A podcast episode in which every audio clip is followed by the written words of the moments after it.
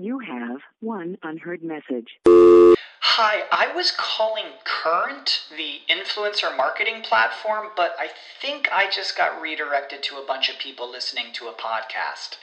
Well, anyways, I was calling Current because I was told they could help get my brand set up on TikTok Shop and even build out an affiliate program of content creators promoting my brand. And even have those content creators go on live streams and promote my product there. Wow, I could really use Current. I also heard that the brands they work with are making millions in sales. I guess I'll just go to their website at current.tech. This is the story of the one. As a maintenance engineer, he hears things differently. To the untrained ear, everything on his shop floor might sound fine, but he can hear gears grinding or a belt slipping. So he steps in to fix the problem at hand before it gets out of hand. And he knows Grainger's got the right product he needs to get the job done, which is music to his ears. Call, clickgrainger.com, or just stop by. Grainger, for the ones who get it done.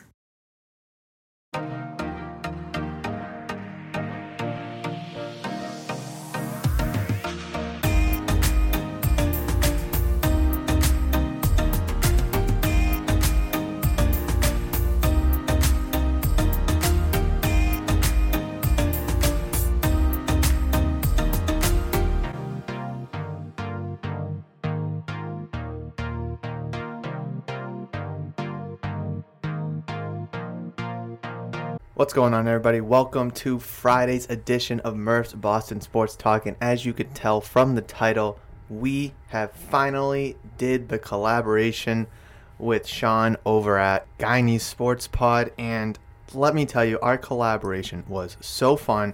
It was so exciting, and it was honestly thrilling because to able to have someone else to talk to sports about was riveting. We were able to go back and forth, agree on a bunch of stuff, disagree on a bunch of stuff, just have a natural, general debate, discussion, conversation, all that good stuff about sports. Basically, what Murph's Boston Sports Talks embodies, and we were able to do that with another Boston sports podcast. Just as a quick little note on the side, we did have a massive long recording, which we didn't really plan on, but that's just kind of how it happened.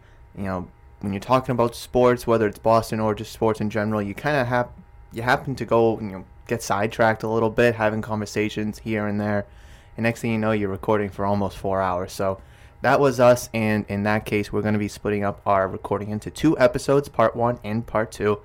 Part one will obviously be airing right now, which you're listening to, and part two will be aired on Monday, so you can kind of have a nice little back-to-back action for our podcast uh, collab hopefully you can enjoy both uh, parts. Hopefully you can enjoy everything that Sean and I put work into and, and enjoy. Without further ado, though, I don't want to waste any more time. Here is Sean and I for our episode. Let's go. What is up, guys? My name is Sean Guiney. I'm the host of Guiney Sports Pod. Obviously, if you're listening on my show, you know me. Uh, with me also is buddy of mine, James Murphy. James, How we doing? Welcome. Thank you, so much. Your, you host your show, Murphy's Boston Sports Pod or Uh, Boston ye- Sports Talk. Yes, Murph's Boston Sports Talk. You can find me on all major listening platforms Spotify, Google, Amazon, Apple, all the good stuff. And it is a pleasure to finally be doing this collab with you. Um, it's been a little bit in the making, so it's finally um, it's finally relieving and rewarding to have linked up for this. So let's get it going. Definitely. Uh, yeah, we were supposed to record a couple weeks ago. Things happened. Uh, we couldn't, but we're now back today. Uh, a little sickness, a little sickness on my part, but uh, nothing to be worried about. But yeah, now we're good. Now we're get now we're gonna get going. Like I just told you uh, before we started the show, it's kind of good that we're starting now because uh, Patriots free agency has gotten underway and they made a bunch of splashes, a bunch of moves, some of which are surprising, but It's been nuts. It's been yeah, it's been nuts. And I mean, I'm I'm looking forward to this next season. I got some kind of high expectations. I mean, they'll probably come back down to a little to earth once the season gets a little closer. But Mhm. yeah, I mean, I'm already looking forward to next season. Yeah, I, I next season's gonna be very interesting because this is like the first time we've really seen Bill try to buy a team, buy a championship team, and oftentimes you don't really see that being successful. Maybe in baseball because they don't have a salary cap, but at least in the salary cap, sports. You really don't see that all too well. And as much as the Patriots are being hyped up this year, we do have to be conscious of the fact that none of these guys have played together except you know the, who the Patriots are re-signing this offseason.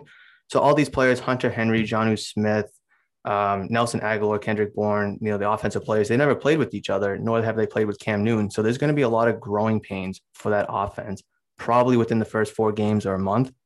I wouldn't be surprised if they're two and two leaving September. I really wouldn't.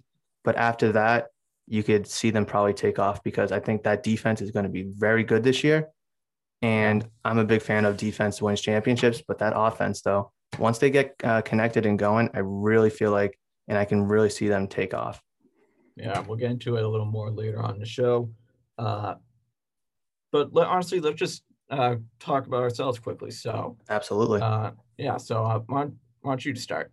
Sure. Talk so, a little about yourself for my listeners for your listeners. All right. So, like I introduced myself, I am James Murphy, aka Murph. I am the host of Murph's Boston Sports Talk. Uh, drop new episodes weekly on Monday, Wednesdays, and Fridays.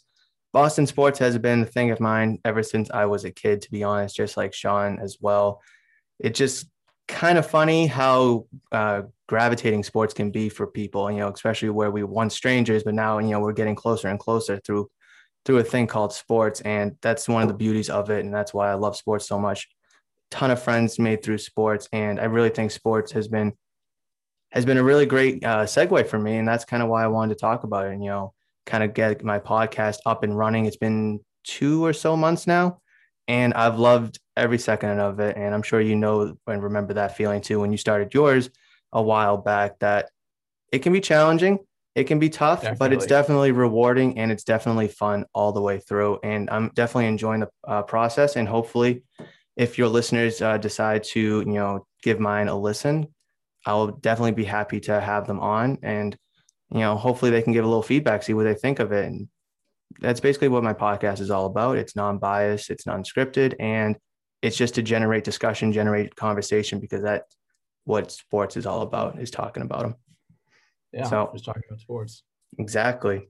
Exactly. And obviously, this will be on my show as well, Sean. So if you would do me the pleasure of explaining yourself to my listeners, that would be much appreciated so they can find out a little bit about about you. Yeah, it's absolutely my pleasure. So yeah, my name is Sean Guiney. Uh, I'm a freshman in college. So a little added uh, detail. Uh, I've been doing my show, Guiney Sports Pod, for almost a year and a half. I started it in November 2019 when I was a senior in high school. Uh, did that for a couple months and then Corona hit. Couldn't get any episodes out, which sucked because it was a four months break that just really killed my show. Um, but now we came back, had some great episodes, and now I'm in college. I got a radio station at the school I go to, and I do a radio show called Guiney Sports Pod Radio. Uh, it's an hour long uh, four days a week with my buddy Josh, uh, and I take those episodes and make them the podcast. Uh, so I release twice a week, Tuesday and Thursday. Uh, the Tuesday episodes are the Monday and Tuesday recordings combined into one, and the one, Thursday episodes are the Wednesday and Thursday broadcast combined into one. Uh, but before that, it was just me. Uh, I brought in a bunch of my buddies from my hometown. we recorded episodes and got them all out, and I was it's a lot of fun like you mentioned, for you've been doing it for what two months? Mm-hmm. Right? Around yes. there. Yeah, and I remember like my first two months of getting into it, it was a lot of fun. A lot of fun. It was also a lot of work because I haven't bal- I was balancing school. I'm still balancing school.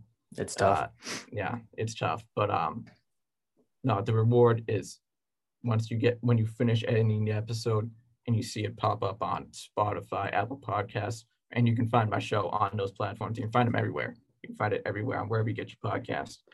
Uh, that reward when you see it pop up there is always satisfactory. You know, it, gives you a good feeling. And like you mentioned, sports, just being around sports all your life, that's the same thing for me. I grew up big sports family. Uh, all my the first month of my life is when the championships started pouring in. You youngin. So, yeah. You youngling. I like to think that I was lucky charm that brought in all these championships for Boston teams um, yeah, just growing up around sports, really getting into sports when I was like 10 years old, uh, watching the Patriots in the Super Bowl against the Giants, uh, 2011. So that was 10 years ago. Uh, that was what really got me into sports. Football was my first love. I love football. I wanted to, it was my dream to be a running back in the NFL. Uh, but my freshman year of high school, a couple practices into the season, hurt my neck. That was the end of the career. Yeah. So that was, it would hurt to see that dream die. But not too long after I discovered sports broadcasting, did some play by play for the TV station that I used to work, or I kind of still intern at. Uh, and now my new dream is to the podcast, Guiney Sports Pod, the soon to be number one sports podcast in the world. Like I start off every episode saying, that's that's going to be a thing someday. That's gonna, and who knows? Maybe you'll be number two or you'll be number one, James. So maybe, but uh, I only hope. Yeah. So I mean, that's a little bit about me, a little bit about my show. Uh, again, check me out. Uh, it's available, Guiney Sports Pod. It's available everywhere uh, you get your podcasts. Uh, yeah, that's just a little bit about me. I, I, I love the fact that you know well i don't love the fact but you know it's unfortunate that you were able you had to take time off because of covid and obviously a bunch of people you know had to take time off some way somehow through work or whatever and unfortunately a lot of people weren't able to go back to that but you know you were fortunate enough to go back to the podcast and just keep grinding away at each and every episode that you're doing kind of like you never missed a beat.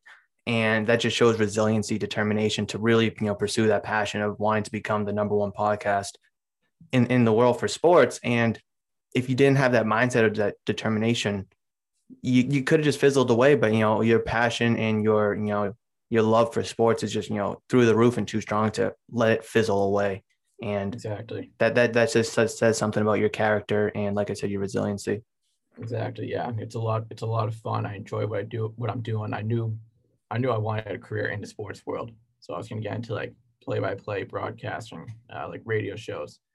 And a friend one day just uh, said I should start a uh, sports podcast. And I did. Now I got kind of sports pod going. It's a lot of fun. I can do it when I, it's like, I treat it like a business.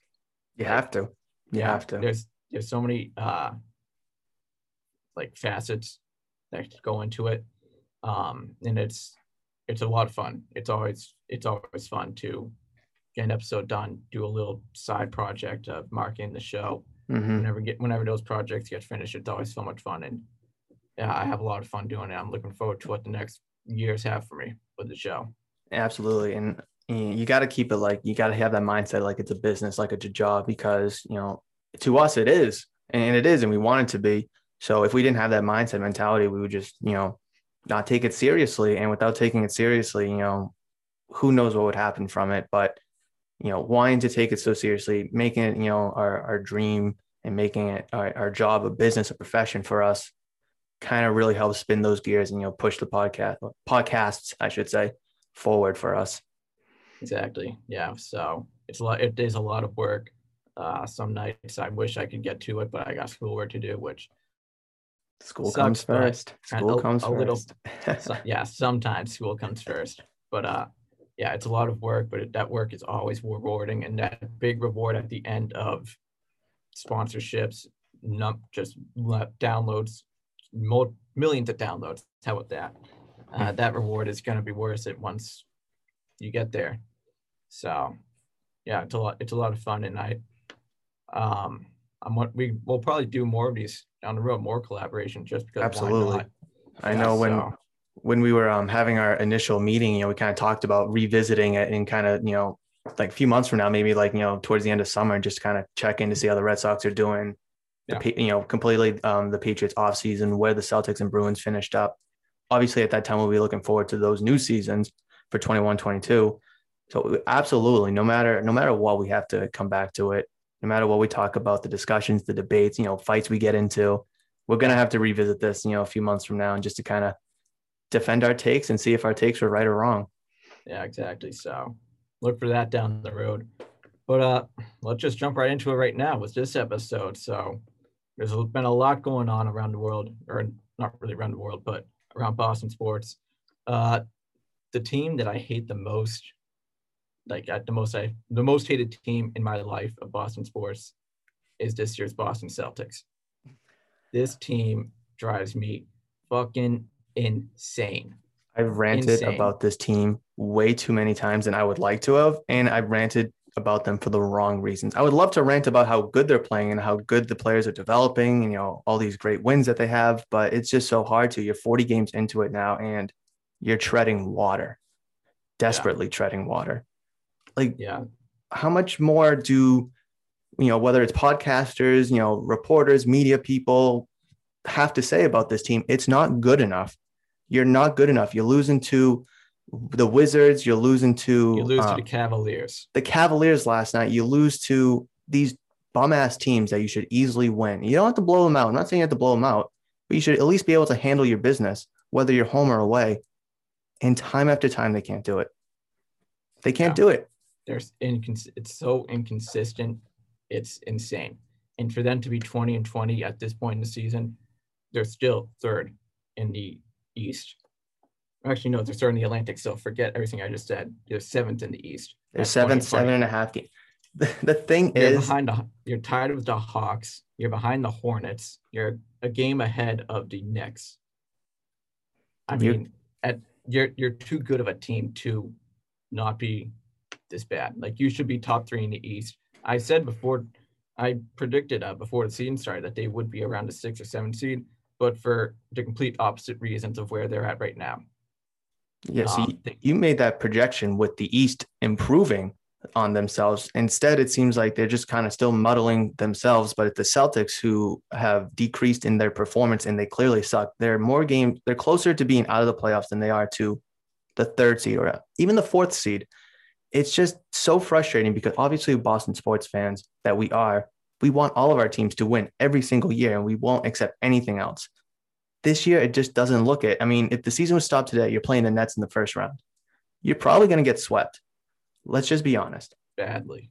Terribly Badly. swept. And Kyrie's just going to be laughing in your face. But Danny as, as he should. As much as I hate Kyrie Irving, he should. Oh, absolutely. He like he finessed his way out of Boston. He shot himself out, and now he's on the Nets team where it looks like he's he's pretty happy and looks like they're doing okay. You know, I was kind of against that James Harden trade, but they're proving me wrong there, and they're playing well. They're tied for first. Meanwhile, the Celtics, you would think that they'd have superstars in Jayson Tatum and Jaylen Brown, but as yeah. good and young as they are, they're not enough. They're not enough, and Danny Ainge needs to address this immediately and at least make some noise. Get to the fourth seed at least, because it feels like the third seed is probably out of the question now with only 16 or so games left. They have yeah, to do something. They're a game and a half behind the Heat, who are the fourth seed. Uh, and you're the seventh seed. So, I mean, yeah, like I said this a couple weeks ago, uh, Danny Ainge has to make a move before it's too late. But I mean, my my my my mind has shifted, and I'd say really just forget the season. Like you're not first off, you're absolutely not going to make the finals, the NBA finals. Absolutely, you're more than likely not going to make it to the Eastern finals. And depending on your first round matchup, you may not make the quarterfinals. It's, so I I just say I'm I've said before like really save the Gordon Hayward TPE for the off season when it's worst and most. Uh, this season, I mean, just trade away probably their least performing players like Jeff Teague, uh, Tristan Thompson. Get rid of those guys, bring in some value, and maybe that value will be like a lot of draft picks or a guy who'll be here for this season and next season. Mm-hmm. But I I don't want to invest much into this team this season, so I I'm I'm really checked out. Like they're not going to change my mind. It I don't expect them to turn around and go on this massive like winning streak, but they can't do it.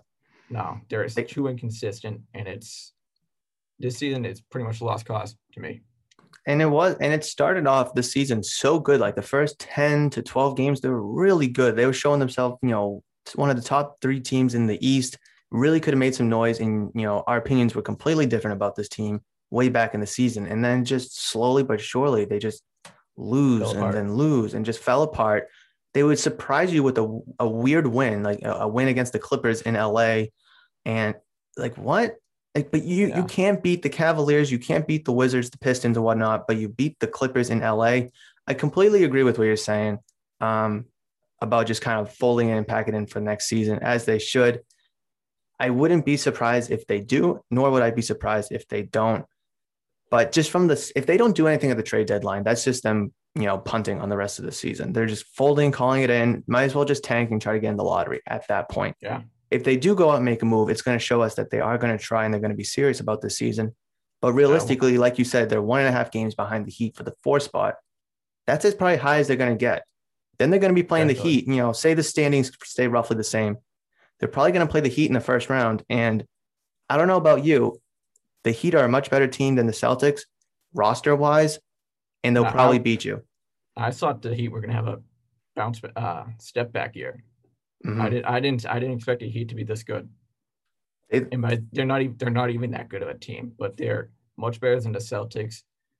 And it's a little surprising to me. I mean, the whole the whole East is surprising to me. I Mhm. mean, I did not expect the Sixers to be in first place this late in the season. I didn't expect the Rap the Raptors to be out of the playoff picture this late in the season. Mhm. I didn't expect the Celtics to be where they're at right now. There's there, the whole East is not what I was expecting uh, this late in the season, but I mean it's a it's a game. Anything can happen at all, and yeah. But uh, I you just mentioned how the Celtics started off uh, really well to start the season, Yep. and so it reminds me of a point that I brought up a couple weeks ago on the podcast. So, uh, for those of you who do not know me, I'm a big Michigan State fan. Michigan State Oh, football, again. Michigan State basketball. Yeah, you're, you're gonna like this. You're gonna like this. I told him before the show about Michigan State and my and me. So, Michigan State basketball. They started the season eight and one. They were they were flying high. They were top three in the country. Uh, then everything just fell apart. Uh, they just barely made the tournament. They're in the first four. Don't get me started on them playing in the first four because they shouldn't be. But that's that's UCLA. shut up, dude. They're going. They're going to the Sweet 16. They're going to the Sweet 16. I predicted that. Um, but yeah, they just completely fell apart. They could not find. They couldn't garner back-to-back wins, just like the Celtics. And just like the Celtics, they started off the season really strong, and then they fell apart. And it's, and it. I forget the actual reason why I brought this up, but uh, back then, but it told me. It showed to me. Actually, no. So, resetting a little bit they the the the Spartans they got together. They got together. They put together three top five wins against in four games against some of the best teams in the Big Ten, who are all likely Final Four candidates this March Madness. Michigan State had three of those wins. They got hot late in the season, so it inspired some confidence in me that things can just be quickly turned around for a basketball team. And who knows? I would not so in saying everything I just said about the Celtics, I wouldn't be surprised if they turn it around and they get hot and they continue staying hot for a number of weeks and it lasts into the playoffs. And who knows? Who knows what could happen there? Because they're a good team. They have championship caliber players in mm-hmm. Tatum and Brown, Absolutely. and they Absolutely. made they've made it. Bef- they made it to the East Finals before with Brad Stevens. I wouldn't be surprised if they turn it around to get far in the playoffs. But I mean, I'm just so pissed off at them this season. Like, I don't expect it at all. I don't either, and it's very disgusting. And like That yeah, that's a great word to describe. Disgusting. they're the seventh seed, and you would think, you know, you know, let's just look at the Western Conference real quick. The seventh seed is seven games out of first place, and you know, we just want the Celtics to shoot for fourth. That's only two and a half games back. So the Celtics aren't completely out of the neck of the woods because to get to the fourth seed, they're only a game and a half back. But we're talking like that they're 15 games out of the out of the fourth seed. It's there. It's within reach. You know, if they get a couple Yeah. games and they win a couple games and a couple teams lose a couple games, they're right back into it. But even if they get to the four seed, are they even a legitimate four seed? Now, I love your, you know, high expectations for Michigan State. I have the same about Georgia Tech. I'm not going to go get into it because it, they're probably not even going to beat Illinois in the second round. But do you They get out have the more? first round. Okay, let's let's. You're okay. not your best player. Yeah, whatever. You know what? Childhood favorite team. I have to be a little, you know, biased with I'm them. it's understandable. Yeah. So, do you have more faith in the Celtics of winning the first round of the playoffs, regardless? Say they get the four seed and they play the Heat in the first round. Do you have more confidence in the Celtics winning that series against the Heat in the first round, or Michigan State making it to the Elite Eight? I'm gonna I, that that is a good that's a good question. It's uh it's a strong, strong sides. But to be honest, like from what I've seen the from the Celtics this season, the first round matchup will likely go seven games, and they'll just completely fall apart in Game Seven. Yeah. So I'm, I gotta take I'd take Michigan State over the Celtics. They I, would. The I'm Celtics would give you a little optimism because they would be down three to two in Game Six, and they would probably win Game Six very convincingly and very nicely to give you hope for Game Seven. But then, like you said, they would just choke it away. I mean, they did it last year.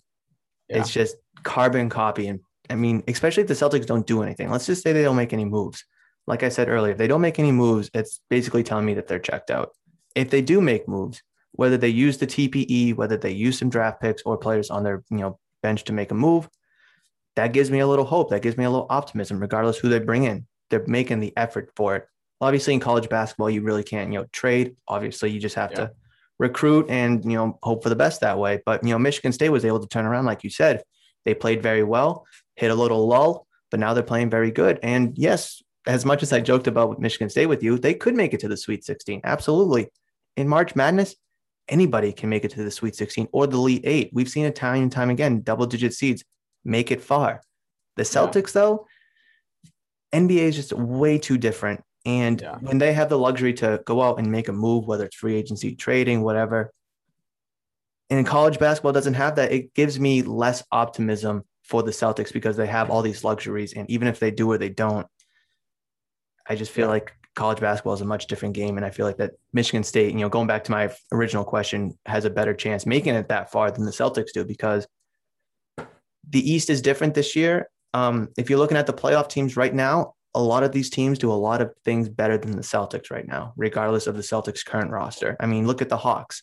They're young, they're hungry, they can shoot the ball, and they can, you They know, play. their, de- they fired their coach two weeks ago, and you had the same record as them. it, it- like well, that's like that makes no sense. The Hawks should be buried in the Eastern Conference, but they're in it. I mean, I'm not going to say they're going to you know make some noise in the conf, um, playoffs, but they're there. They're ahead of you currently by way of I don't know, probably a tiebreaker. They've won Yeah. six straight games. Meanwhile, you've lost two straight games. Those two game games could have you in fourth place. So it's just micromanaging the regular season. And if they have the mentality of let's just get to the playoffs, well, you're going to suck in the playoffs.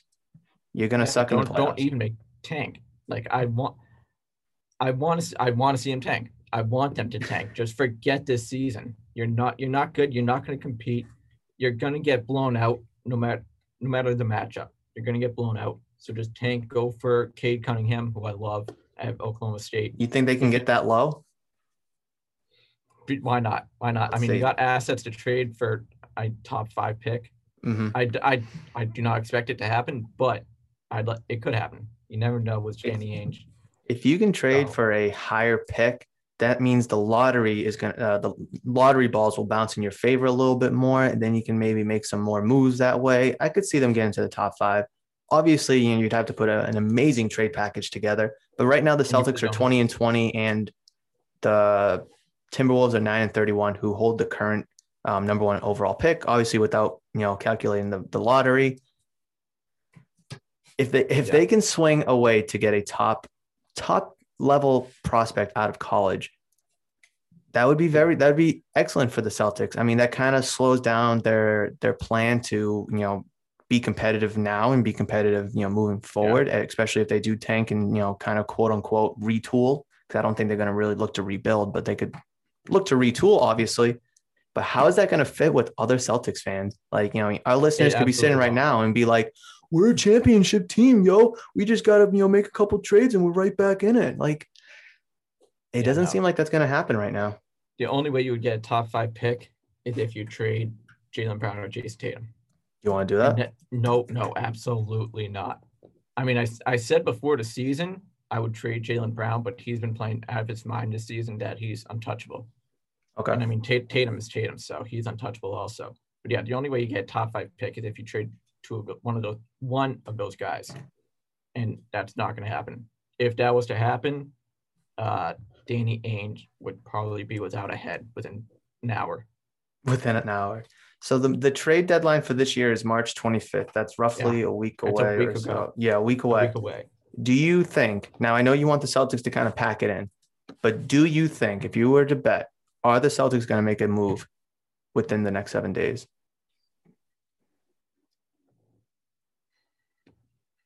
My face in them this season, I mean, it would be a minor, something minor, something small that just will not really affect this team at all. It would Yeah. be trading.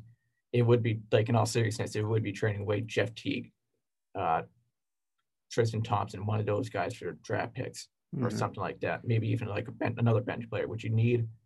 But yeah, it would be something minor.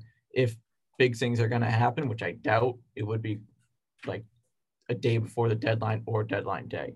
Mhm. But I think at most, I completely agree with you. You know, a micromanage move, help another team, probably like in the West, you know, be better. I if I honestly could see them if you think back to 2016 or 17, I forget when.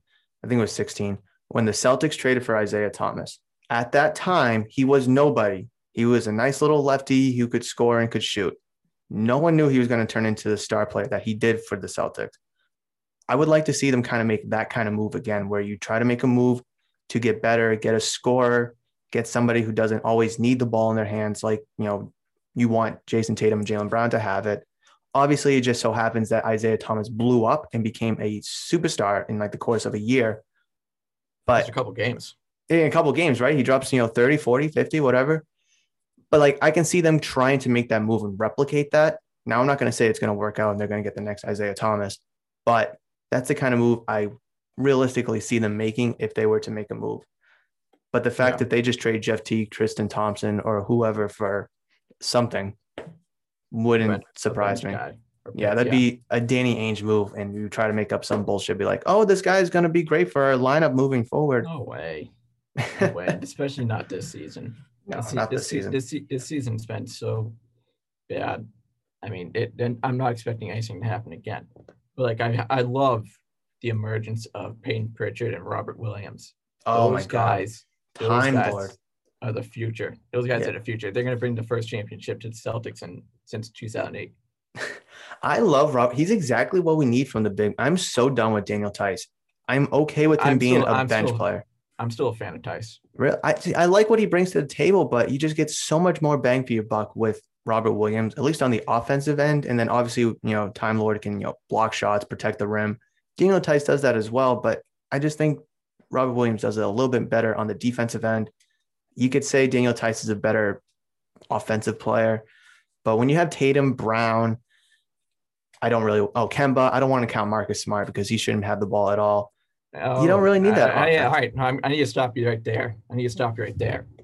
All right. So, what did you just say about Marcus Smart? He doesn't need the ball. What do you mean at all throughout the game?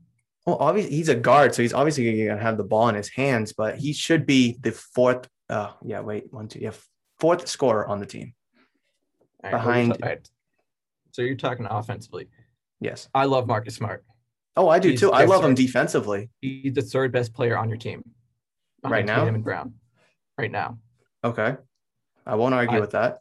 I love what he brings to the table. His defensive skills, especially. He puts his Through body roof. out there. He puts his body out there, and he will make the play, barring any injury that could come his way. Absolutely. Offensively, yes, he can struggle at times. I saw this is going to go completely against my argument, but I saw a stat yesterday. This season, when in the fourth quarter, he's shoot he's shooting five percent from the field, from three. Well, I think it's one for fourteen. Five percent. One for fourteen, I think it is. And that was, this was before last night's game, also. So I don't know if anything's changed, but yeah, he shoots five percent from the three, uh, like in the twenties field goal wise in the fourth quarter.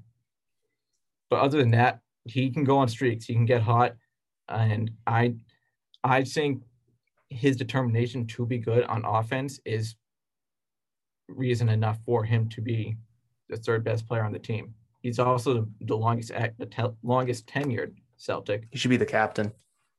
Yeah, if they get offered captains uh, in this league, yeah, maybe just because he's been there so long, he he would bring a good veteran leadership to another team. So maybe he could be a trade piece. I'd hate to see it. I love- would too. I- so I- much. Rejected all Marcus Smart trade rumors because everything you just said. He's a phenomenal defender. Um, first team All NBA defender. puts his body out there. He'll guard the five, he'll guard the one, doesn't matter. Put his body out there, whether he's healthy or injured. I mean, time after time, you see him making plays, and that's exactly what you want. When you hear the phrase bleed green, you think of Kevin Garnett, and you want to start to think of, you know, Marcus Smart, the way that he plays defense as well. And I love having him out there. Honestly, to me, at the end of the day, he's your sixth man defensive specialist. You rotate him, you know, in the fourth quarter, you know, bearing matchups and if you need stops. Other than that, his shooting is just abysmal. It really is. He can get hot. It can be it can be abysmal at times. he, he, he can get very hot with the best of them. And it's awesome to watch because you think, oh, Marcus Smart has finally arrived. But then next thing you know, he's going like one for nine from three. And it's like, oh, here we are back at it. Yeah, but I feel like all the points that he would save on the defensive end, is worth it. Yeah. yeah. So I that's why I love Marcus Smart. I'm a big fan of his. So I just wanted to get that out there while we were talking about him for that brief second. but actually, another guy that I want to talk about, uh, it's been here for a few years now, Kemba Walker. What do you think of Kemba Walker? Um, very obvious. It's so hard because he's been injured. I'm disappointed in his overall performance because I don't want to make the excuse of injuries, and he has been injured a little bit. Is that the reason why he's underperforming? Probably. I really feel like this is a make or break year for him as a Celtic, at least, because Tatum's contract's going to take into effect next year. Jaylen Brown's contract's already into effect. Marcus Smart's also, you know, around what 17 or so is Kemba Walker's contract really worth it? If you do go out and make another big move, whether it's over the offseason, bring in someone else, tons of names out there you could do that. You might have to move Kemba Walker in that 30 plus million dollar contract. I like him. He, he's a very nice guy. I've met him in person for an autograph. He's a Cool. he's a swell guy, and I would hate to see him leave, but I'm not going to be playing somebody 30 plus million dollars to be your fourth best player or you know be injured all the time. I'm just not going to do it. But if he can go back and be that locker room guy, someone that can maybe score 24 points a night, then I think it's worth it. But as of right now, if I was to trade him right now, I would. Good. I'm right there with you. I want him. I wanted him gone weeks ago. I'm completely done with Kemba Walker. He is not worth the money at all. Uh, even though I was, I had to. So when Gordon Hayward got hurt and he came back that next season, he struggled. I supported him because if he was hurt. Mhm. I kind of understand that argument, but I mean, he's been he cannot play on back-to-back nights. He hasn't done that yet this season. I feel like at this point he should. I don't know why we're still saving him. He might have, he could have possibly helped the Celtics win that game last night against the Cavaliers. And you would like to think that from that kind of player that they can go out and you know make up the difference or make an impact in another way to put you in a position to win. But when you're not out there, then there's no you know impact for you to make because you can't play on back to back nights. Even if you don't, even if you play like 20, 25 minutes, as long as you're out there contributing and being you know a leader that this team needs, I think that's you know plenty enough for right now at least. You know I think that's would be you know perfect enough for the Celtics to put themselves in a position to beat the Cat. I mean, we're talking about beating the Cavaliers here. They don't have LeBron anymore. This shouldn't be a conversation. We should be on the next dis- topic by now, but instead, the Celtics are forcing us to talk about trying to beat the Cavaliers. Yeah, yeah, but Kemba, I mean, he's he's not the future. He's not in the future anymore. He Mhm. was when we first signed him, but now after the injuries, the inconsistent play this season, I mean, I want him gone now. I want him gone now. He has to be the centerpiece of a trade that we get in return a big guy. Another Isaiah, another Isaiah Thomas trade, pretty much where Kemba's Isaiah. Who's gonna want him though? I mean, he's owed thirty plus million dollars. He's thirty-one or so. He's got a dinged up knee. Who can't play on back-to-back nights. I mean, Exactly. realistically, who's gonna want him, and what would you get back in return?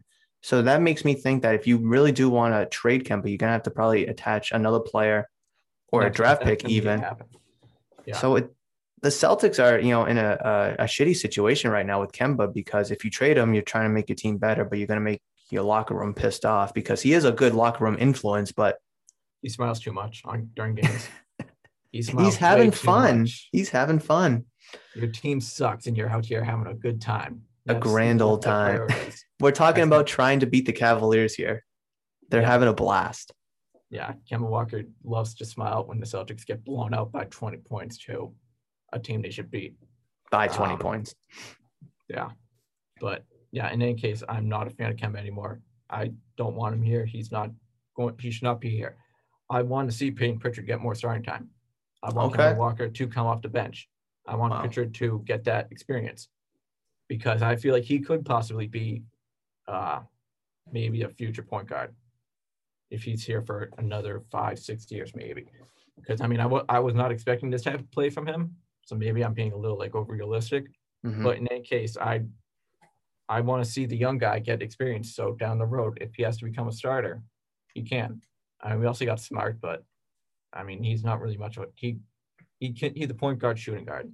Yeah, he's not much of a ball handling playmaker, field, you know, court general point guard. But I do like what you're saying about Peyton Pritchard. He has, you know, completely, you know, taken us all by storm with the way he's played, you know, in his first season. No one expected this at all. We expected last year's, you know, draftees to, you know, really take that step and be, you know, who we want them to be. But Peyton Pritchard has, has made noise, you know, every step of the way. He was injured for a little bit. And quite frankly, the Celtics missed him. They really did. And, Yeah. and as what was like 27th, you know, overall pick in the first round or whatever, you would think that you'd be totally fine without having Peyton Pritchard in your lineup. But he's making a noise. He's making noise. He is really becoming a player that the Celtics could rely on later in the season and definitely into next season. I definitely don't, you know, I'm not, not going to argue with the fact that he could be the starting point guard for the Celtics next season. It just all depends what they can do with Kemba because there's no way that they're, they're going to sit Kemba. And I think they should. I really think they should. But $30 million, you're going to have that guy out there every single night. But Peyton Yeah. Pritchard, though, when he's out there, he's making more of an impact than Kemba does. And he's not smiling. Yeah, he knows he knows he's a rookie. He wants to prove a point. So that's exactly what he's doing. He's just taking it in stride. And uh, again, Peyton Pritchard and Rob Williams will bring a championship to this team. I'm Not not Jayson I'm Tatum or Jaylen Brown. No, they- Robert they- Williams and One of them might be there. One of them might be there, but these two guys, they're gonna be the reason. They're gonna be like Paul Pierce and Kevin Garnett. okay. I'm on. I'm booking that in so I can come back to it and when they win a championship. All right. But- let me let me write it down and we'll revisit this. Sounds good. But uh, yeah, um, you also mentioned last year's draft picks. Uh, I'm I'm kind of done with all of them. They're all bench guys. They're all tradable pieces. Grant oh, it's Williams. just it's I hate Grant Williams. Whenever I see him step on the court, my soul leaves my body. He Jared. Sullinger 2.0, but worse. But exactly, I was gonna add, but worse. He he's horrible. Everyone, I like Carson Edwards coming out of Purdue. They he held Car he held Purdue uh, going a big run in the tournament a couple years ago. But he's he's fallen off. He's fallen off. So he's tradable. He's a tradable piece. Uh, Aaron Nesmith was from this year's draft. I think he's a tradable piece. There's a bunch of tradable pieces on this team that hopefully a majority of them are gone. They're Mhm. traded somehow, whether it's this season or in the offseason. But in any case, yeah, there's a bunch of guys on this team, most notably Kemba Walker, that need to be traded. They need to be traded. I I, I or, would or just released like Jeff Teague. Jeff Teague just needs to be released right now. I would just say that him there's out of the locker room already. seven guys on this roster right now that we could trade, and we'll either be a okay without them, or we could get better without them by trading them. And Aaron, I was so surprised that the Celtics took Aaron, Aaron Nesmith in this draft. I, I really was. I wish that they bundled up those picks and try to move up a little bit and get Exactly. someone I more did too. More important or whatever. Because I don't know about you, and I probably would think you'd feel the same way. Do you want three players that are like a B rating, you know, for argument's sake, B rating, or would you rather have one player that's an A rating? I That's want the exactly A rated guy. What's that? I, that's exactly why I wanted to happen. I wanted Yeah. the three first round picks this year to be traded to the Bulls, uh, along with Semi Ojeleye for their for whatever first round pick they had, and they were going to Uh, that pick on Obi Toppin. Oh, dude. Obi Wan Kenobi. He's playing so nice for the the Knicks have a good young core, and that's what the Celtics should be having with Brown, Tatum, and then you look at Robert Williams, Peyton Pritchard, and you know last year's draft class. That's what the Celtics should be, but they're not because that's an indictment on Danny Ainge for poorly drafting players or you know poor asset management by you know trading Yeah. those three first round picks. Even if you move up a few spots, even if you just move up a few spots, that's still better than having three of these bench warmers. tr- Really, Yeah, they traded their uh, third first round pick. Uh, they traded that away for I think picks next year or a pick It- later in the draft. It's it's like what what are you what are you doing, Danny? Like And they didn't. They the draft this year they needed to attack the big position, mhm. and they took guards. it's it's like So they're they want Taco Fall to take the next step for them. It's like I don't know. As much as I love Taco Fall, he's just nothing. Well, I don't know why he's still on this team. I will tall. He's I will say last year, his first game of the season, I was at, and it was electric, dude. I'm telling you, I the entire crowd wanted him in. I'm sure you, you've seen it, and just being a part of that, and then he finally got in. It was electric. Other Yeah. than that, though, I'm done with him too. Yeah, well, I wouldn't say I'm done with him. It's just that there's really no need for him to be here. But who knows? He maybe he could be a piece on a young team that needs to bring in ad revenue. So need fans, and it'll be Taco Fall that they come looking for. Have Uh, taco yeah. shirts, Taco Taco Tuesday. taco Ah. taco time. Yeah, there's a bunch of there's much marketing ploys that we could come up with right now for Taco that another team could use. But uh, yeah, in any case, the Celtics are absolute mess this season. Uh, they need to just stop, to stop, forget the season, and move on, and get rid of Jeff Teague. Number one priority actually right now. Get rid of Jeff Teague. This man doesn't miss with the get rid of Jeff, Jeff Teague movement. It's he, uh, just like Grant Williams. Whenever Jeff Teague steps on the court, my soul leaves my body, but faster than if Grant Williams was to step on the court. So you'd rather keep Grant Williams over Jeff Teague? Sure, because he's young. Grant Williams is younger. Maybe Okay, fair enough. Maybe just haven't blown him up yet. But yeah, Jeff Teague. It was good the first game of the season, and it looked like a good signing when they first got him. But other than that, he's been uh, awful. Worse. I'd than- rather I'd rather just see Carson Edwards and Tremont Waters get those minutes, to be honest. I mean, I know we kind yeah, of just bashed, you the know, young guys. the draft the picks, but guys. you have to give it to the young guys. I mean, what is Jeff Teague really going to do for the Celtics team? Bring a little bit of experience? All the playoff experience he has are L's. I mean, all those years with the Yeah. Hawks, L after L. I mean, you bring in um Kemba Walker. What kind of playoff experience does he have? None. One series Worse, against LeBron. Worse. Worse than Jeff Teague. So it's like, if you're going to go out there and get someone with playoff experience, go out there and get like a, a veteran, someone Harrison that's Barnes. Harrison like Harrison Barnes. Barnes. That's who I want. Why? he's he's going to be the veteran leader. He'll be the veteran guy that they can bring in. Uh, it would be the Gordon Hayward TPE, uh, definitely a bunch of other guys. What experience does he have except that one year with the Warriors? Uh, maybe that's enough because he, he at least had a championship. Okay, Great, fair yeah. enough. And championship, obviously, yeah. in the NBA means so much. It means so much. But Plus, he's having a decent season. he is. I was completely against that big contract that he signed years ago for like it was like a max deal at the time or whatever. And it's like he's it's not like worth it. eighty-five million dollars. Yeah, but now obviously with the salary cap moving up, it, it's definitely much more reasonable. And now that you have that trade um, trade exception, it can work. It can absolutely work. And you know what? If the Celtics are going to make that push, like we kind of mentioned, they should do it. They should do it. I wouldn't mind it. He's another scorer. He's uh, another wingman. He can you know stretch and play the And that- four. He can go up and play the, wing two. is something that you need to you need to address the wing also. There's so many positions that you need to address. Like it's insane. All Bigs, five. wing that, that just all five. Plain and simple, all five positions is what you need to address. And Do something. yes, yeah. So yeah, I like Harrison Barnes. I want Harrison Barnes, and that that's like a lot of hype. That's a well, a lot of hype and rumors around the league are Harrison mm-hmm. Barnes and the Celtics. I wouldn't So- mind that. I really wouldn't because he, I mean, he brings a lot of good things to the table that maybe Tatum or Brown can't do. I mean, he has that championship, even though he was young with the Warriors, but that means something in the NBA. That really does. And if you can kind of package all that up, have Tatum, Brown, and Barnes, now you got yourself a little big three right there.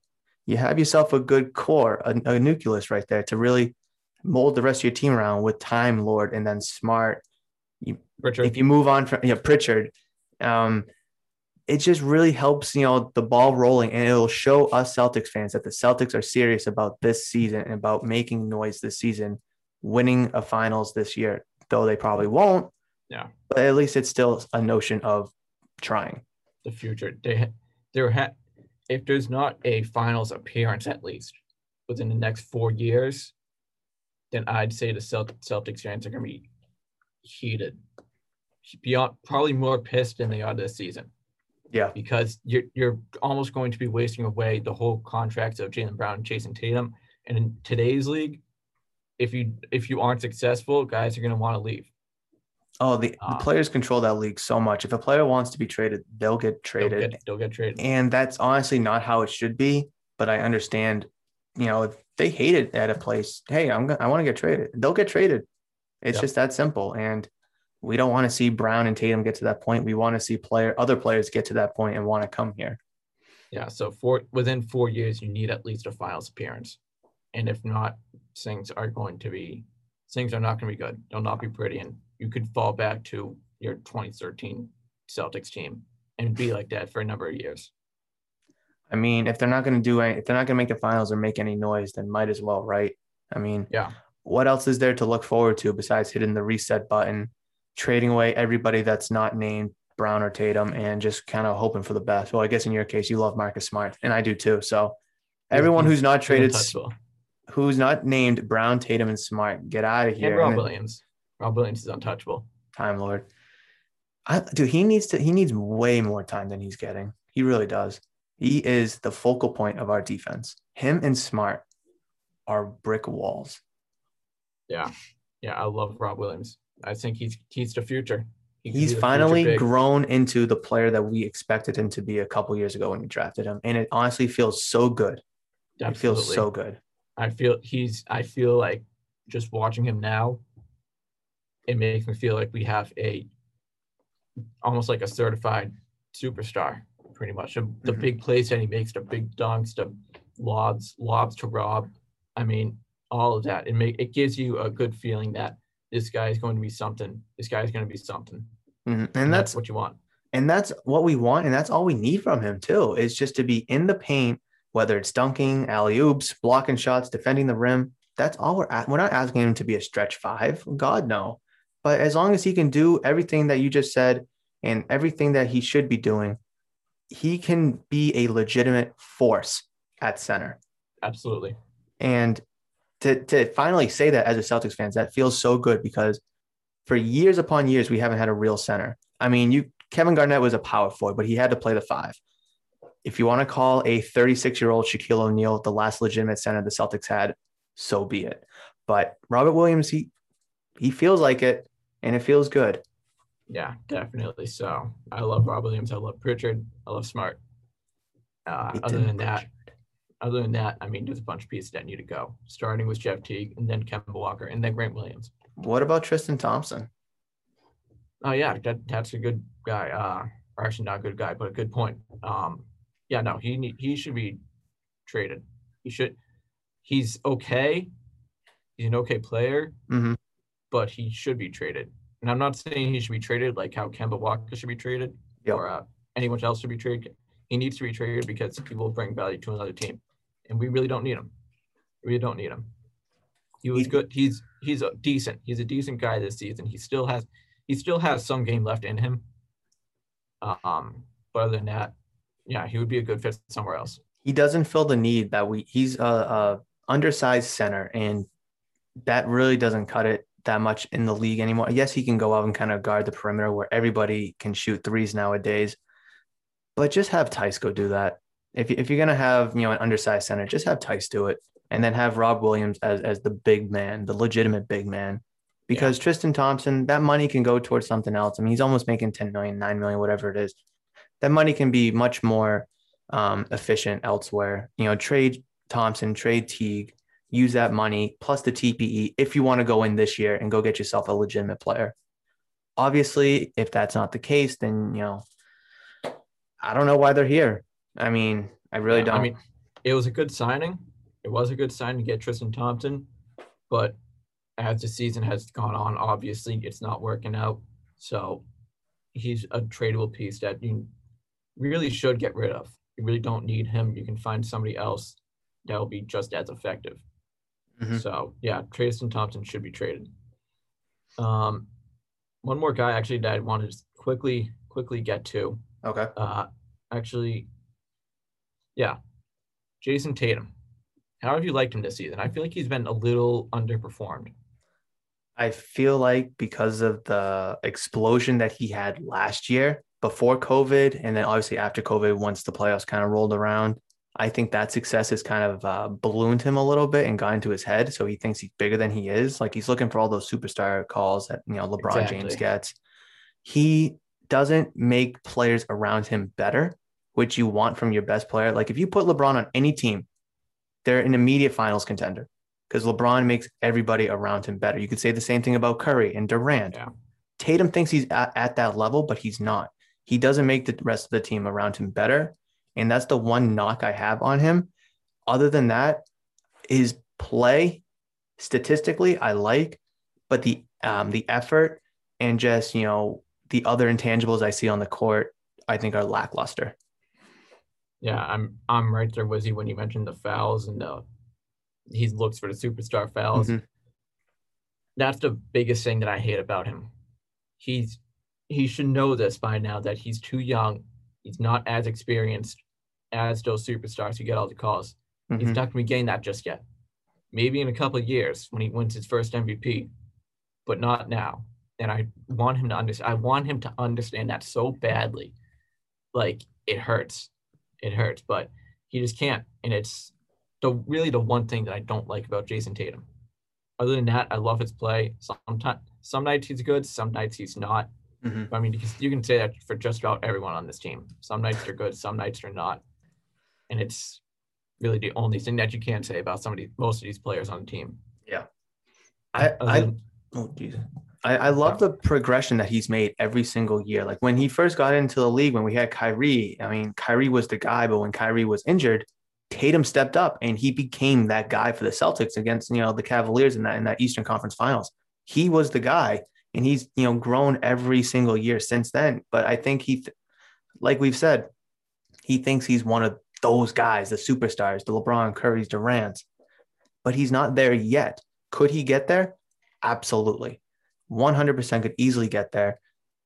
But for now, dude, just go to the rack, go hard. If you get the foul, you get the foul. If not, don't complain about it. Go back and play some defense. That's how you make the rest of your team better by leading by example. And if you want to be a leader on this team, you have to do the right thing when it doesn't come to points. I mean, look at Marcus Smart. He puts his body out there every single night. He leads by example. Obviously, his offensive game is a completely different story, but defensively, he leads by example. He makes everyone else around him better when it comes to defense. Tatum needs to do the same thing offensively. And I don't think he's just there yet. Like the Celtics don't have a legitimate ball handler, a legitimate playmaker for others, like um, a true point guard, like a Rondo or something. You know, he passed the ball to the big three, um, generated shots for them. If Tatum, I don't want to have to say if Tatum was that guy, but if we had that guy, I think Tatum's game would take another step. But until then, I'm more happy with who he is right now than I'm upset with him, if that makes sense. Yeah, no, that makes a lot of sense. Uh, and you just you did remind me of the hustle, and that's actually the second thing that I don't so much hate about him, but dislike about him. I'm there was one play I can't put a game and quarter to it, but yeah, something happened on the offensive side of the ball, and Tatum wasn't happy about it, and he just slowly jogged down the court as he slowly jogged down, as, as he slowly jogged, uh, whoever they were playing, they blew right down to down the court to the rim and scored. And I think it was Tatum's guy that he should have been guarding, but he took his time because he wasn't happy with the official. Mhm. You're too young, and you should not be doing that by now. Yeah, and like you'll see Tatum lose the ball or throw a bad pass, whatever, and he'll just sit there, throw his hands up, bend over, and be like in disgust. It's like, dude, just get back on defense, make it up that way. If you miss a shot, if you turn the ball over, make it up on defense, get a steal. I mean, you lead the team in steals. You have the defensive capability. Go do it. Go do it. Yeah, definitely. But who knows? Ho- hopefully he'll smarten up, and I want him to smarten up. I want every I want so much to change with the Celtics. It's insane. I hate It- the Celtics it's- so much. Yeah, it's it's uh you, they win a few games, It's they give you hope, and then they'll lose a few games, and it's just like, bro, now we're Yeah, a- games lot in. of- A lot of people got so hyped up over those uh, four wins in a row before the All Star break. hmm all, they were all at home. They were all against inferior opponents who were struggling with injuries or something. Like, of course, you're going to win those games. As bad as you, as bad as you have been, you're going to win those games. You're a good home team, but you're awful on the road. Yep. So I wasn't as hyped up over those wins as everyone else, but people just need to realize there are too many fanboys for the Celtics. They It's take every terri- little it's good, so gross. every little good thing and blow it up into a big reason. and they refuse and reject the bad. They're like, oh no, no, Exactly. they'll just bounce back. I mean, look, they played the the Kings, the Magic, and it was the Grizzlies in the next three games. They have to win all three of them. It's that Yeah. it's plain and simple. At this point in the season, every game is probably a must-win game, to be honest. But if you can't beat the teams you are supposed to beat, then how do you expect to beat the teams that are better They're than better you? than you. Exactly. Like, Exactly. I mean, you play Milwaukee. That fourth game next uh, next week is against Milwaukee. In Milwaukee, They just If they lose- Tucker. If they lose any of those three games prior, I have no hope and faith that they'll win that game. But if they can win those three, then you can kind of you know convince yourself a little bit like, hey, they'll have a chance at least, right? Yeah, exactly. So Celtics, they're an absolute fucking mess, and hopefully they turn it around. But not this season, during the off season. next year, Next year. Moving on. I'm moving on to next year. All right. 2021, 2022. Yeah. Hopefully that'll be a good time. All right. Let's switch gears. Uh I want to get over to the Bruins now. Boston Bruins, a team that Wins. is also a little bit underperforming.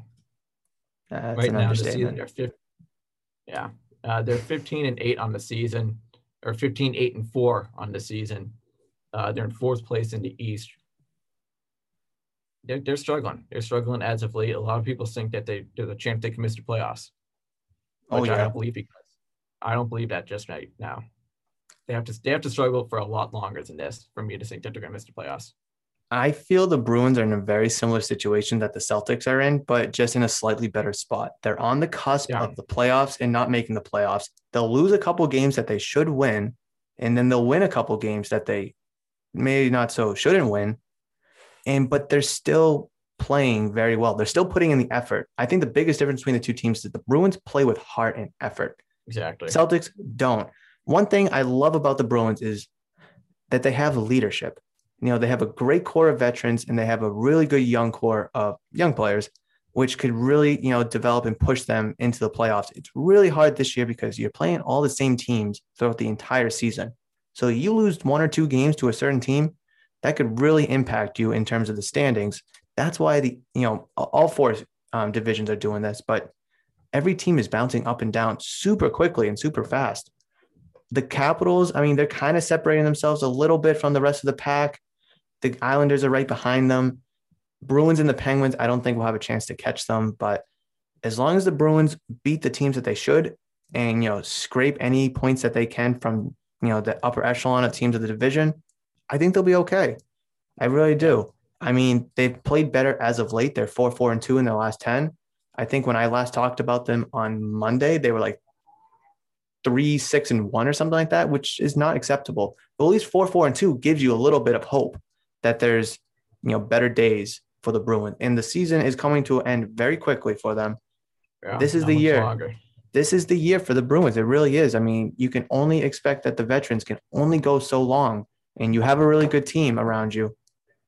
They have to make it happen this year. They need to go out and make a trade similar to what I think the Celtics should do. Yeah, no, definitely they need to make a trade soon because it, it, it the East is getting a little out of hand. As long as they can solidify at least third, with the hopes of maybe second place Mhm. um, once the season ends, then I'll probably be a little happy with them. But yeah, right now they're not playing to where they should be. I No. think that I really think that a big reason why is because of the injuries. They they're down two. Karaski's been gone for a while. Kevan Miller, when he was playing, he was playing incredibly well, and he hadn't played. He hasn't played in over a year. Uh, Brandon Carlo, we saw what happened with him with Tom Oh. Wilson. Awful. Yeah, I hate Tom Wilson. I haven't liked him for a long time, and I mean, he do, he doesn't understand it more than a lot of people saying Brad Marchand's still a dirty player. I mean, let me tell you about Tom Wilson. Story time. Tom Wilson is the dirtiest player probably the league has ever seen. I mean, I don't know much about history. It's like maybe there was somebody dirtier than him back then. Before yeah, rules he- were a thing. Yeah. I mean, he just doesn't understand it. And he he knew it. He knows what he's doing every time, every game that he go out. He goes out there and hurts a guy, just like what happened with Brandon Carlo. Um, but yeah, they're down a bunch of guys, and hopefully, once they all come back, if they can't come back, they'll start performing again because they, Yeah. they need them back. Like you're playing a lot of guys who should be in a in the AHL. Um, I don't know off the top of my head, but in any case, uh, some of them really should not be playing right now. They're too young. Uh, we actually saw Dan Vladar the other night in his Yes, first sir. start with the Bruins. He had an insane game going for 34 saves on 35 shots, um, making that insane stick save. Beautiful those- save. Yeah, he could possibly be the future goaltender for the Bruins. Spend a couple of years behind Tuukka and Halak, uh, get that experience, and then he'll come in. What? He'll become more of a backup, and then he'll move. Just like Tuukka, he'll be the backup, Mhm. and then he'll move to the starting position. One thing that I liked about Vladar's game um, the other night is he. The last time we saw him was in the playoffs last year, where he Getting got absolutely torched. over. Torched. Yeah. And it's like you can't really expect much from the guy who just got called up to be the backup to Halak after Tuukka opted out. And he was thrown into the fire against a really incredible Tampa Bay Lightning team, obviously. So there was not much he could do about it. But then the next time we see him, he comes back and has a game like this. Wow. That was very nice. Could be a fluke. I don't think so. I think he has a lot what it takes. And with both Halak and Rask's contract up at the end of the season, are you really going to pay Tuukka? Maybe, maybe not. But I'm sure you could pay Halak, you know, a, a cheaper contract, and then have Halak and Vladar be your goalies, and then Vladar, you know, take over after that. Because as it stands right now, I think paying goalies are just obnoxious. I, I really do. And Tuukka is, I still think one of the best goalies in the league, at least a top top five. Honestly, when he's hot, when he's right, he's a top five goalie. But that's so far and few in between nowadays. But what I see from Vladar, that was kind of nice. I mean, yes, it was one game, and I hope we can see plenty more of it. I really do because he could be the guy, like you were saying. You know, you know, get a little bit of uh, mentorship, a little bit of tutoring. He could be your next goalie for the next ten years. I mean, look at Tuukka Rask. He was the next goalie for the ten years. Yeah. Uh, you did mention how both Halak and Rask were up at the end of the season. So I would actually more expect Rask to resign and for Halak to probably not resign uh, because Halak cannot go game after game be a starting goaltender. He just can't. He hasn't done it in years. Mhm. And even for the last number of seasons that he was the starting goaltender, he struggled. He really struggled. So I'd expect Halak to walk, or I'd, I'd expect Halak not to resign, uh, Rask to resign, and Vladar maybe to be promoted to backup. But like we, because we saw last in the offseason last season, or in the postseason last season, when Rask left, Halak came in, and he struggled having to go game after game of Yeah, he couldn't do it. trying. Yeah, I mean, he hasn't done it in a long time. He has experience in the playoffs, though. He went on a good run with the Canadiens, uh, I think like 10 years ago, making it to the East Finals. And he was a big reason why they made it back that far. But he can't do it anymore. And so he's a solid backup, a really solid backup, and a team who's on the cusp of maybe making the playoffs or the finals uh, whatever it may be, he would be a good backup that you can know you can go to if the goal the starting goaltenders to go down. Mhm. So, yeah, I love Vladar. I I'm throwing out that playoff game where he was again getting absolutely beaten down by the Lightning. I'm throwing that out. This was his first game. This was his first start. This was his first appearance on Tuesday. Uh, and everything from here on out is the career for him. That first game doesn't count. But uh, I- No, Go. go ahead. Finish your thought. no, I was done.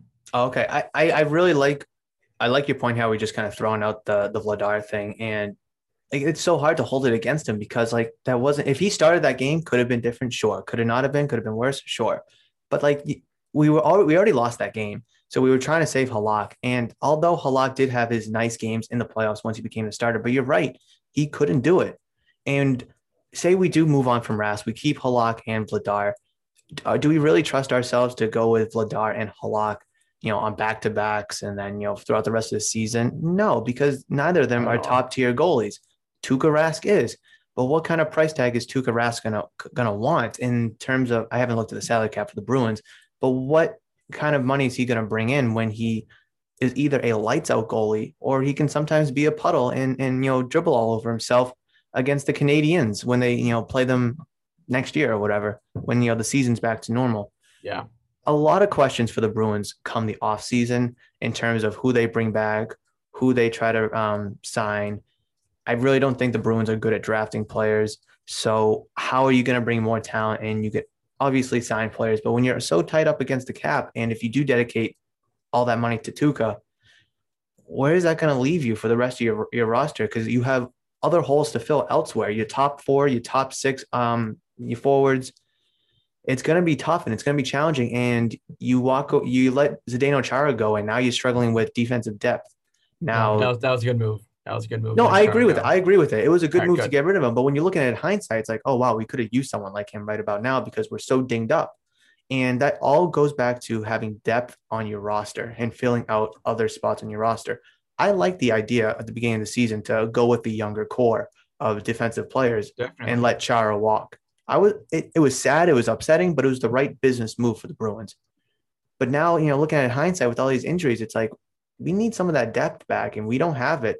What are the Bruins going to do moving forward as they kind of, you know, struggle through the season right now, being dinged up? And when they get healthy, could they turn it on then? But how long are we going to have to wait till they turn it on? yeah, but I mean, you really can't predict injuries happening. So, Oh, absolutely.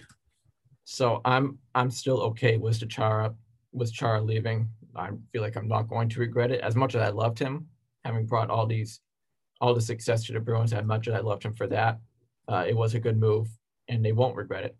Going Mhm. with young guys, I mean, some of them are really showing up. Trent Frederic, I love Trent Frederic. He has a future ahead of him with the Bruins. He will go out and fight anybody. That's Exactly. so awesome to watch. That's And the kind young. of fire you need from from your defenders. Yeah, uh, we saw it against the Capitals. He tried to fight Ovechkin, and Ovechkin was pretty much like, "You don't want smoke." You don't want You the don't smoke, young but he's not afraid. He don't want, but he knows. He knows what he's going up against. He's not Mhm. afraid of that. So I love Frederic. Uh, Charlie Coyle. He's not even a defenseman. Never mind. I was thinking Charlie McAvoy. Yep. Charlie McAvoy. He's up for uh, whatever the award is. He's like a potential finalist uh, for like defenseman of the year, pretty much. Uh, he's been playing really well this season. Bunch of these defensemen. Grizzly, he's been okay. Yeah, I got the list right here. Why am I not reading it? Uh, Jeremy Lauzon, uh, not great. Connor Clifton, not great. Uh, Kevan Miller, he's been hurt. There's all right. So everyone I just mentioned isn't that doing that well. What about Jarred Tinordi, the guy that the Bruins brought in like Guy. a week or so ago? I was thinking to myself, I was like, this is just a depth move just to get a body out there, obviously, because the injuries were starting to pile up. And then after Brandon Carlo went down in Tinordi's second game, he's already out there fighting Tom Wilson. I was like, this is what the Boston Bruins is all about heart, passion, and throwing your body out on the line. And in his just second game, and probably knowing Carlo for probably 48 hours, he's already out there, you know, trying to beat Wilson's ass and make up for it, losing probably our second best defenseman. And that's what we need from everybody if we're going to make a, any kind of noise in the playoffs with the roster that we have. Because I'm not too certain if the Bruins are going to make any moves come the deadline, even though they should. They, yeah, they need to. They they need to. But if they don't, let's just say for argument's sake, they don't. Well, we're going to need players that have the passion and heart that we saw from Tinordi and obviously your other veteran players to go out there and fight anybody, anybody, because you know when it comes to playoffs, it's just you against them. Yeah. And you got to be bigger and stronger. so when the signing first went down, I was a little worried because coming out of Nashville, he hadn't he hadn't been that great. He was- Not he did nothing. yeah, I guess you can say he was a bust pretty much. But my opinion on him has changed. He's really it seems like he's he's playing like he's been here for years. He's playing like he's been here for years. He's uh, standing up for his team. And like you said, that's Boston Bruins hockey, standing up for your team. It's all about the team. So that's good. And I'm now happy about the signing, or really the claim, because they took him off waivers. yeah. I'm I'm now happy about it. I think it was a good move, and maybe he'll work out. Maybe he'll work out here. He hasn't had a point yet in the games that he has played in, but that that soon could be changing. That could soon change, and maybe he'll be here for the next couple of years. He'll mesh, he'll mesh well. Uh, he'll fit in. I'd like to see that. I would like to see, and who knows? Maybe He's a one of these young guys- massive body for us. He's like six six, six seven, or something like that. Like really intimidating figure. And all the, a bunch of these young guys, you know, they don't have that kind of frame. So having that big guy, that big frame back there, you know, is all about that. in- 230. what is it? Six six two thirty. Yeah. So he's a he's a big 29 boy. years old. He's a big boy. Plus you're on like you know three inch skates or whatever. So now he's like six nine. It's an intimidating factor, and you know it does suck that he doesn't have a point, so he's not really contributing. And he's a minus two on the ice. So it's like, what kind of value is he bringing besides just a pretty much a, a boxer? Yeah, not mu- not much, but maybe things are going to change once he really starts understanding his team more. Mm-hmm. Because they got a couple games coming up against the Sabres, who are awful. So maybe he'll find something during these few games. The Oh, whole team needs to find something in these next Yeah. couple of games. Yeah, I mean you're going to you're going up against the Sabres tonight, actually. Um, and so you hopefully should will turn it around and get some momentum going because you're playing the worst team in the league, and it's a great opportunity for them to, you know, find find something, find some connections, uh, offensively and defensively. So yeah, I- these are these are I as crazy as it is to say a game against the Sabres is a big game, it really is a big game. It really It is a really big game is. because there's a lot there's a lot of factors that the Bruins need to work on. Hopefully they'll find it during these next couple of games. Absolutely. And I think the rest of the month, I mean, looking at the schedule, they got two against the Sabres, two against the um, Islanders, uh, another game against the Sabres, and then two against the Devils. I really think the rest of this month is massive because five of those games are against bum teams, and then you're playing two against, you know, a really good Islanders team who obviously beaten you plenty of times. If they can walk away with 11 or 12 points out of that, holy smokes, dude, we're going to be right back in it because Yeah. they're only three games out of uh, third place right now, but they played two less games than the Penguins.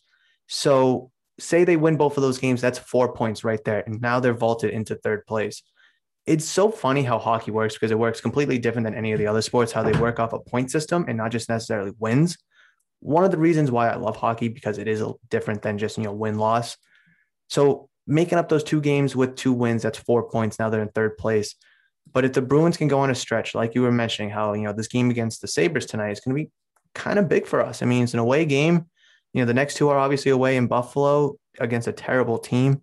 Say you win both of them, gives you a little momentum to go into the Islanders game because that's going to be an important series right there. Yeah, Obviously, because they're t- them yet. Yeah, Exactly. And it's like, say you run into them in the playoffs, you got nothing going well for you. So that's why I think this is so such an important next couple of weeks, the rest of the month, because you're playing against bad teams in the Sabres and Devils, but you got two important games crammed in the middle against the Islanders, who you haven't beaten, who you haven't really shown much of anything against. I mean, maybe that one shootout loss um, the other day or last week, I should say. This is a Yeah. massive time for the Bruins right now. And if they're going to do anything, I think it starts with here because then you look into April, you got the trade deadline, um, April 12th. The season is- ends not much longer after that. Exactly. So the Bruins got to show us something if we want to like really buy in and believe because the Bruins are probably the one team in all of Boston that is the closest to winning a championship. And if you look at just look at the standings right now, you would think not, but they kind of are. Yeah, They kind of are when you consider everything else. the players, the development, the connections, the experience. We've made it to the finals not long ago. We can easily make it back again and win another cup. Mm-hmm. And I mean, I, I'm expect. I want to expect it. I'm going to expect it. I expect it more than any other team. Uh, maybe the Sox in a few seasons they're building something special. They got a couple, actually a bunch of good young guys. Uh, they could win something or compete at least because it's still in the rebuild. But uh, other than that, yeah, the Bruins are definitely the, going to be the first team to win a championship. Um, we're we're looking at the Bruins right now in the standings. Just like I said, off off the rip, they're in the fourth spot, only three points ahead of the Flyers from being out of the playoffs. But I'm okay with that. Like I feel okay with where the Bruins are right now because of everything you just said. They have the players, they have the experience, they got the the connections, they have you know the young core. So I feel good about this uh, the Bruins right now. But if you look at the Celtics, who are a game and a half back from being the four seed, I don't feel comfortable with that. I really don't. Not at all. It's the time for the Bruins. You know, they were there just a couple seasons ago against the Blues when they lost. A lot of those players are back. So a lot of those players have that experience. It's a COVID riddled year. So really anything can happen. And come playoffs, any team can get hot. I mean, we've seen countless times where low Yeah. seeds in the hockey playoffs have made big noises. Hopefully that's not the Bruins, but hopefully they do make that big noise as a, as a at least a middle of the pack seed. Yeah, the playoffs in the NHL are so much different than the NBA because in the NBA, if you're the good team, if you're the team that's favored to win, you're going to win. If Absolutely. the- If in the NHL, anything goes. You could be the uh, eight seed, having never won a playoff series in your franchise's history, going to get going up against probably the team that tied the the league record for points in a season, and that eight seed could win. like we saw a couple of years ago. Mhm. So, It's the hockey playoffs are so unpredictable, and that's why it makes it so exciting. It is. Especially, especially when you get into overtime games, you know, golden goal. It's every sport has its own little niche in terms of excitement and entertainment. I think hockey has one of the best versions of that because game seven tied up overtime. It's like you give up one more goal and your season's over. But if you Yeah. score one, you're raising a cup. It's like, whoa, all right. And like you said, eight seeds can easily be, uh, beat one seeds. It's just all about who's hot at the right time. And that's why it's so important for the Bruins to, you know, the rest of the month right here is to get hot and build some momentum as we look towards April, the trade deadline, and the rest of the season after that. yeah, It's an exciting time to be a Bruins fan right now. And like I said, I feel okay with where they're at right now because I'm very hopeful and optimistic of what's to come. yeah. I'm not. I'm not at all worried. I could be if things don't go well for a little longer, but yeah, uh, playoff hockey, the best ho- play, the best playoffs out of the four major sports is hockey, and uh, yeah, I think the Bruins. If actually, this is actually something I want to quickly bring up. So, last year during the playoffs, uh, when they played the round robin games, I wasn't. I was not a fan of that. I wanted them to see stupid. they should have gone out there and get that one seed because if you're the one seed, I mean, technically you are you'll have an easier road to success. Home team. But yeah, exactly. But and obviously they didn't. I want to. I would have loved to have seen them get the one seed, even though, like, you're still gonna make the playoffs. You're just gonna get a lower seed. It doesn't matter. Like, you're gonna get the one seed. You'll have some advantages, and it'll look good. It'll look good to see who you're going up against, the weaker opponents. Um, you'll make it farther. So I really wasn't a fan of that, and that's something that I hope the Bruins will learn from to always try. You always gotta try. As if you're a contender, like the Bruins are, not the Celtics, you always have to try. If you're a good team in championship contention, you always gotta try. If not, then yeah, forget the season. Just like the Celtics. and like I'm that's not, I don't. I will not let the Celtics go. That's how un- upset I am with them. No, and I you sh- and you shouldn't at all, and you you shouldn't at all because if I mean if you the Bruins you know have a terrible stretch for the next couple of weeks, then they're in the same spot as the Bruins are, and if we're Yeah. gonna you know bag it for the the Celtics, I mean we absolutely need to have that conversation for the Bruins if they don't perform like they should, and Yeah. that whole round robin thing was stupid last year. I mean they were in first place by like nine games, and they had to play a round robin to see who's going to be the top four seeds. Absolutely atrocious. NHL has been really a mess for a while, and Bettman doesn't really know what to do. Although it was, it was really a smart idea to get ESPN a DV deal that they did. Oh, that was Uh, a massive deal. Yeah, was- it's smart. It's really going to grow the game. Exactly, especially with um another hockey team coming in next year too. I mean, a ton Yeah. of good things are happening in hockey. I mean, it's the best pure sport. I think it's such a fluid game. There's not a lot of you know argument from you know players wanting fouls or anything or penalties. If a player and- is upset with another player, they drop their gloves. Exactly, it's the only sport you can fight in, and it's like. I know, I know the NHL wants to kind of outlaw it because of player safety and all that, but you can't. It brings can't. so much excitement to a game. It completely changes the momentum. If you're down a It's goal or of the whatever, it's just a part of the game and it makes hockey hockey. Exactly. It makes it it's not a physical bitch sport. It's Exactly. a physical sport. You put your body up there. You are going to get hurt. You're gonna lose a tooth. You're gonna get beat up. and What you're you still sign up for. there. Yeah, you're still gonna go back out there and play because you know that you want to. Mhm. Unlike NBA, where if you get blatantly tapped in the arm, uh, you're out for the rest of the game. yeah, yeah, it's a it's a mess. But uh, in any case, yeah, I'm not worried about the Bruins. No, Not at all. All right. mean- um, well, no, go. I was just gonna say they're the closest team to win a championship. So I mean, this this is it. This is it because I mean we can't really bank on the Patriots or the Red Sox as of now. And the Celtics, I mean, we're already calling for you know they're next for the end of this season. So it's the Bruins or bust. It's the Bruins or bust. Definitely, definitely, and it's really the smart thing to say if you're a Boston sports fan. It's the Bruins are a lot longer for another team. Mm-hmm. So what do you guys think? What did you think of part one of Sean and I's uh, collaboration episode? I thought it was awesome. I mean, to really dive deep into how bad the Celtics are doing and the Bruins, how we both feel safe and comfortable with where they're at in comparison to the Bruins. Completely different situations, but although the Bruins are kind of lower, you know, I guess in the middle of the pack, you know, for their their division, but you know, they feel like that they're lower because of the difference between, you know, the one and the two, and then the three and the four seeds. But Sean and I both feel much, much more comfortable with the Bruins situation than we do about the Celtics. Him wanting to uh, have the Celtics completely tank the rest of the season kind of took me by surprise, but that's just how some Celtics fans feel, and you have to respect that.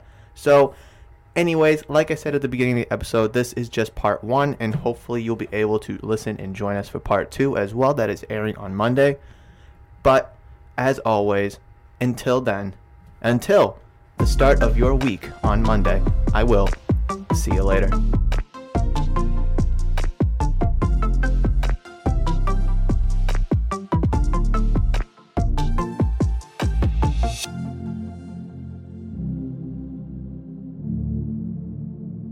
This is the story of the one.